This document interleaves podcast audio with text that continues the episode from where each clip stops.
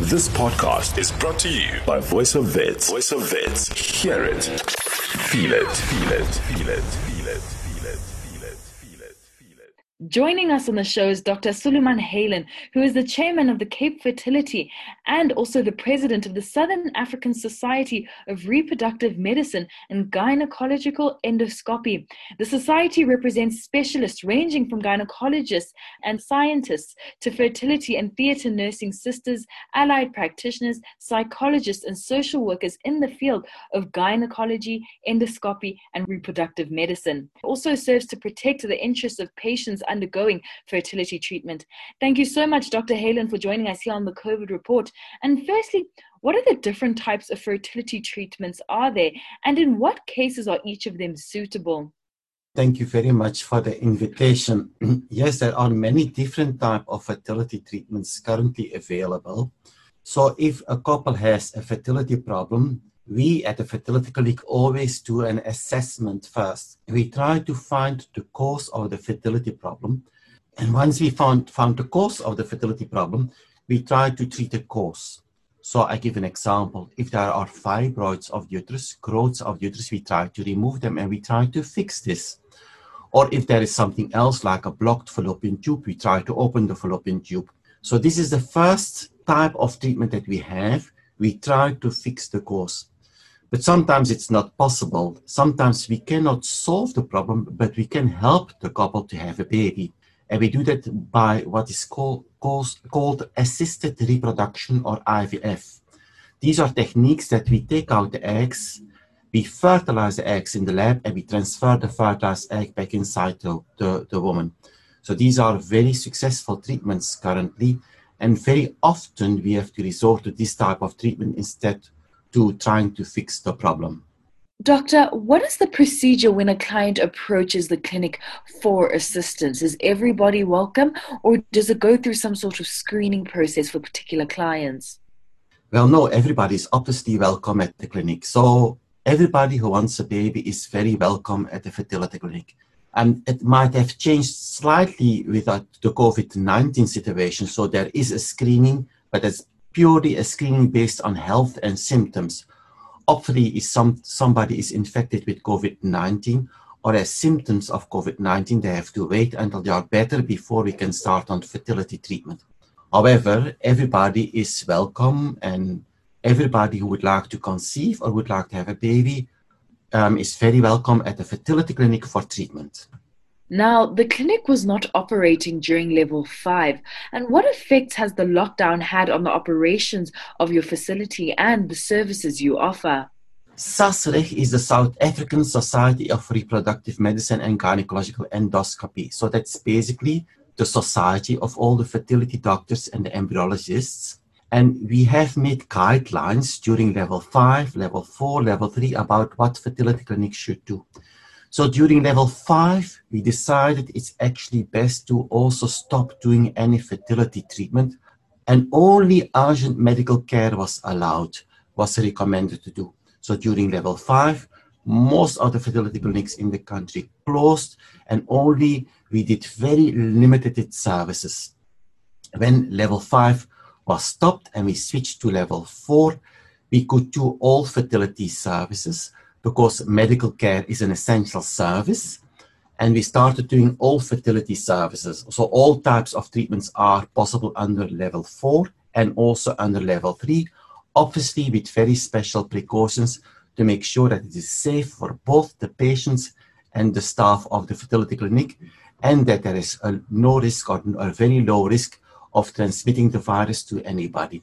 So the COVID-19 situation has changed our practice drastically, but fertility clinics are currently, with safety precautions, fully operational. Now, Doctor, looking more specifically at the impact of the COVID-19, can a COVID-19 positive patient undergo any fertility treatment? And what are the health risks that COVID-19 poses to a fertility patient? It's actually not so bad. The COVID-19, if somebody is COVID-19 positive, they cannot do fertility treatment, and we have to wait until they are better.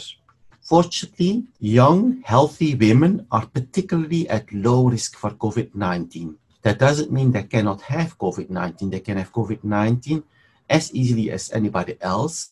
However, they are probably the lowest risk group after children. So young, healthy women, if they have COVID-19, the chance for them of having very severe disease is low. And therefore, the impact on their health is low. If a woman would like to do fertility treatment and they are tested COVID-19 positive, we have to wait until they are better, or if they are asymptomatic, we have to wait according to the new guidelines 10 days before they can return back to work or before they can go back for fertility treatment. So if anybody, if any patient, if any woman must undergo a fertility procedure, they are tested, they go for the PCR swab for COVID-19, and if it's negative, we can obviously proceed with treatment. We have had several patients that have been tested positive, and unfortunately, then we have to postpone the treatment. But that's not a big problem. We can just postpone it for a few weeks, and then normally the next month that the fertility treatment is done. So the effect of COVID-19 on fertility patients, if we do it properly, is not that big. Also, pregnant women, the risk for pregnant women is not that high. Obviously, we prefer that pregnant women do not have COVID-19. However, again, because a woman, they're usually young and healthy, if they have COVID-19 during pregnancy, there's a good chance they will have no symptoms, or they have very mild symptoms, so their risk of having severe disease is not high. Only when they have severe disease, which requires hospitalization, there might be an increased risk of having a first trimester miscarriage, and there might be a risk of having early labor later in at the end of the pregnancy.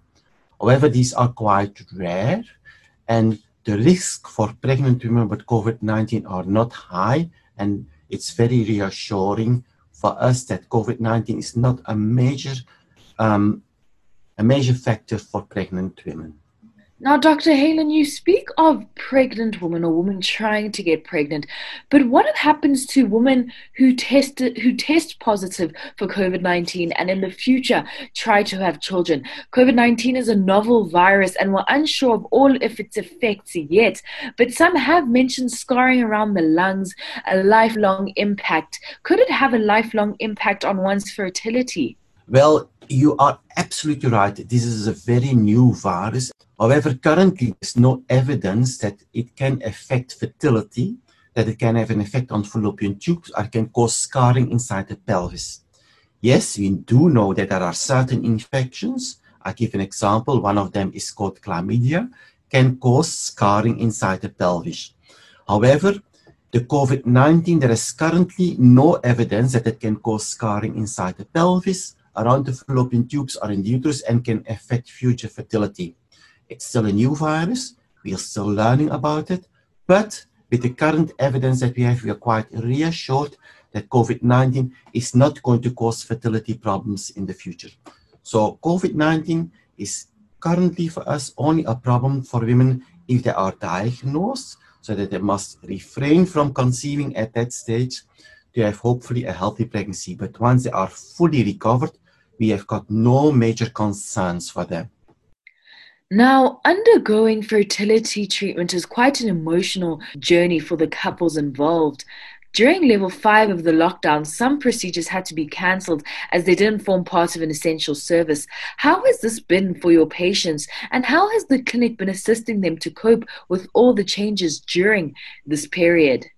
Oh, this is a very good question. And when level 5 came, when all the fertility societies in the world, the American Fertility Society, the European Fertility Society, the International Fertility Society, and the South African Fertility Society, when we decided to suspend fertility treatment, many patients were very upset, because infertility is defined by the WHO as a disease, and that disease leads to disability.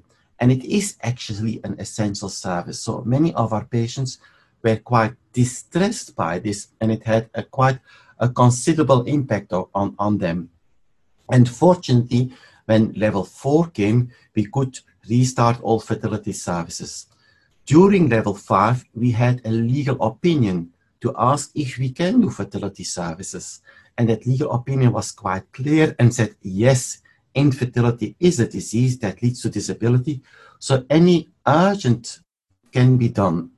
So I give an example. If women were affected by cancer treatment and needed to freeze their eggs, this type of treatment was still allowed under level 5, or any patient who we were expecting that postponing of the treatment would lead to serious disability and poor prognosis was also allowed to proceed fertility treatment under level 5. Under level 4, it's obviously a lot better. Fortunately, level 5 was only for 1 month, and we could restart helping our patients very soon. But yes, the postponing of fertility treatments and the COVID-19 situation has been very stressful for all our patients, and not only for the patients, also for the doctors and for the staff and for everybody else. We do have psychologists that are available for counseling. Obviously, currently, with the COVID-19 situation, that is only done via online media. There are also videos that are being made by our society, SASREG, the South African Fertility Society, to support our patients, and there have been online webinars for patients to help them during this difficult time. So these are the measurements that we've taken to try to support our patients during these difficult times of COVID-19. So now World Infertility Month was observed in June. How do you determine that a patient is infertile, and what should happen after this? Well, the definition of infertility is when a couple is trying to conceive for 1 year and no success has been obtained after 1 year, then we speak about fertility. So if somebody trying to conceive and they are pregnant after 2 or 3 months, that's normal. If a couple has been trying to conceive and no conception occurs after, for instance, 6 months, we are usually not worried because that can be normal, because the natural chance of conceiving every month is not that high. However, the definition of fertility is if there is no conception after 1 year, then we speak about infertility or subfertility, because it means there is maybe a reduced chance of conceiving, but there is still a chance of conceiving. There's a little bit of an exception for women over the age of 35, because we do know that over the age of 35, the chance of conceiving for a woman is starting to become lower and lower every year. And therefore, the definition of infertility for women over the age of 35 is if no conception occurs after 6 months instead of 1 year, we speak about infertility. So if that's the case, then the next step is to do an assessment. That means we do a full fertility workup to see what is the cause of the infertility. And we normally start with basic tests. The basic tests are a general examination, and we take a history. So we ask the patient, the couple, both the male and the female, about their medical history, about operations, about hospitalizations, about medication, what they use. And we do a full medical examination. Then we do also an assessment by an ultrasound of the uterus and the ovaries to see if the uterus and the ovaries are in good shape. We can do some additional blood tests on both partners. And for the male, we do what we call is a sperm count. That means we do a microscopical examination of the sperm of the male, and we see if the quality of the sperm and the quantity of the sperm is fine.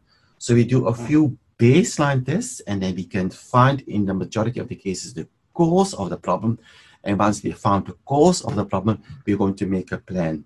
Sometimes we have not found the cause, and we have to do some additional tests. We have to do more complex testing that can also be done. So for infertility, we only speak about infertility if there is no conception after 1 year. If there is no conception after 1 year, we do our testing. And once we've done the testing, then we make a fertility plan for treatment. Now, there are artificial wombs, which is also referred to as the coming era of motherless births, where humans can experience out-of-body gestation. This is being practiced in some parts of the world, like in Philadelphia. Is this an option that your fertility clinic is looking at or will explore in the future? And what are your general views on this method of conceiving? Thank you very much for this very interesting question. Now we're speaking about future and we're speaking about research, and something like an artificial womb or a pregnancy without woman is currently not possible yet. What is currently possible is, and it is not being practiced in South Africa, but especially in Sweden, is a transplant of the uterus, where a woman without uterus can have a new uterus transplanted from somebody else. That is possible, but an artificial womb is currently not possible. There is still a lot of research involved, and it's still something that is far away to have an artificial uterus, and I don't think we'll see it within the next 20 years. So it's currently not a major concern that we have, and we don't have to speak too much about it, and we don't have too much ethical considerations about it, because it's practically not available as yet. But yes, there is research ongoing, but it's still quite far away before it will become clinically available. Some very interesting innovations happening in the world of fertility, and including technology and innovations. What technologies and innovations have you implemented in the procedures that you conduct? And have any of them been hastened by the COVID-19 pandemic? So infertility is indeed a very exciting scientific world. We are really seeing that the treatment of infertility is progressing very quickly, and what we are doing today is very different from what we did 20 years ago. There have been several major developments. One example, for instance, is the development of ICSI, which is now 20 years ago, when we inject one sperm cell into an egg. This has revolutionized male infertility. Before that, it was very difficult to treat male infertility, but now we can do that because in the majority of the cases, nearly every man can have his own biological child as long as we have sperm. We also have other new techniques over the last few years. We have something which is called time-lapse technology. What is that? That is an incubator where there is a camera in the incubator. And this camera takes always pictures of the embryos. So once the eggs are fertilized, they're starting to grow. And then with a little camera, we take continuously pictures, and then we get a video description. We've got a time-lapse video from the embryo over 5 years, which is beautiful and amazing to see, which gives us a lot of information about the embryo, and therefore we can better select the best embryos. There's another innovation, for instance, which is the automated sperm analysis. So if a male gives a sperm sample, we can take this sperm sample and we can check it with a microscope. However, now we put it in a computer, and the computer does an automatic sperm analysis, which is a lot more accurate than it's done by a human being. So this is an automatic sperm analysis. Another technological thing what we had over the last few years, another invention is what we call preimplantation genetic diagnosis or preimplantation genetic testing. Now, what is that? That means that if we have an embryo that is 5 days old in the lab, we can remove a few of the cells of the embryo and we can send them for testing. We can send the embryo for testing for genetic disease, or we can send it for testing for chromosomal abnormalities. And we can only transfer normal embryos. So this is called pre-implantation genetic diagnosis or pre-implantation genetic testing. So these are all very exciting developments: the time-lapse, the pre-implantation genetic testing, the automatic sperm analysis, which were not available in the past. During the COVID-19, I don't think there have been new developments coming just because of the COVID-19. However, because of the COVID-19, we are a lot more particular about safety issues. So safety has been always a very big thing in the lab, but now even it becomes more important because we obviously also try to avoid transmission of the virus to both patients and to our staff. Now, with the world environmentally ever-changing, what role does environmental issues play in fertility for both men and women, and what should people be looking out for? We are quite clear that there is a decrease in male fertility. So there is a lot of research ongoing that the sperm quality today is a lot less than sperm quality 20, 30, 40, 50 years ago. There are many studies who have confirmed that. And we don't know exactly what is the cause of that, but yes, it is something outside. It's something in the environment which is causing the decline in sperm counts. This can be pollution, or it can be what is called estrogen-like factors in the environment. And certain pollutants, certain plastics that act like estrogen. What is that? That's female hormone. So some pollutants, some plastics, some others, environmental factors that are over there can act like female hormone and therefore can have an effect on sperm quality. And we are not 100% sure yet exactly what it is or what we can do about it, but there is definitely, at this stage, a decline in male infertility because something is happening outside from pollution. It's not only for males, but also for females. And we know that egg quality is also affected by pollutants and by outside factors. A lot of women ask me very often, what can we do to improve the egg quality? There is maybe not too much what we can do to improve egg quality, but there's a lot that we can do to reduce egg quality. I give examples, things like smoking, things like unhealthy diet, being overweight, and an excess amount of alcohol are all proven that they can have an effect on egg quality and therefore reduce the chance of conceiving. We also know, for instance, that there is currently an epidemic of obesitas, of being people that overweight, also in South Africa. And fertility treatment is a lot less successful in women that are overweight than are women that have got a normal weight, that have got a normal body mass index. So yes, there is a lot happening outside of the bodies that has an effect on the fertility of both females and males. And doctor, further asking this question, how do chronic diseases affect one's chances of conceiving? Well, a chronic disease very often does not have an effect on the chance to conceive, but will make that there is a problem maybe in pregnancy. I give an example. A woman with diabetes, or a woman with hypertension, or a woman with asthma, or a woman with heart disease will have, in the majority of the cases, a good chance of conceiving.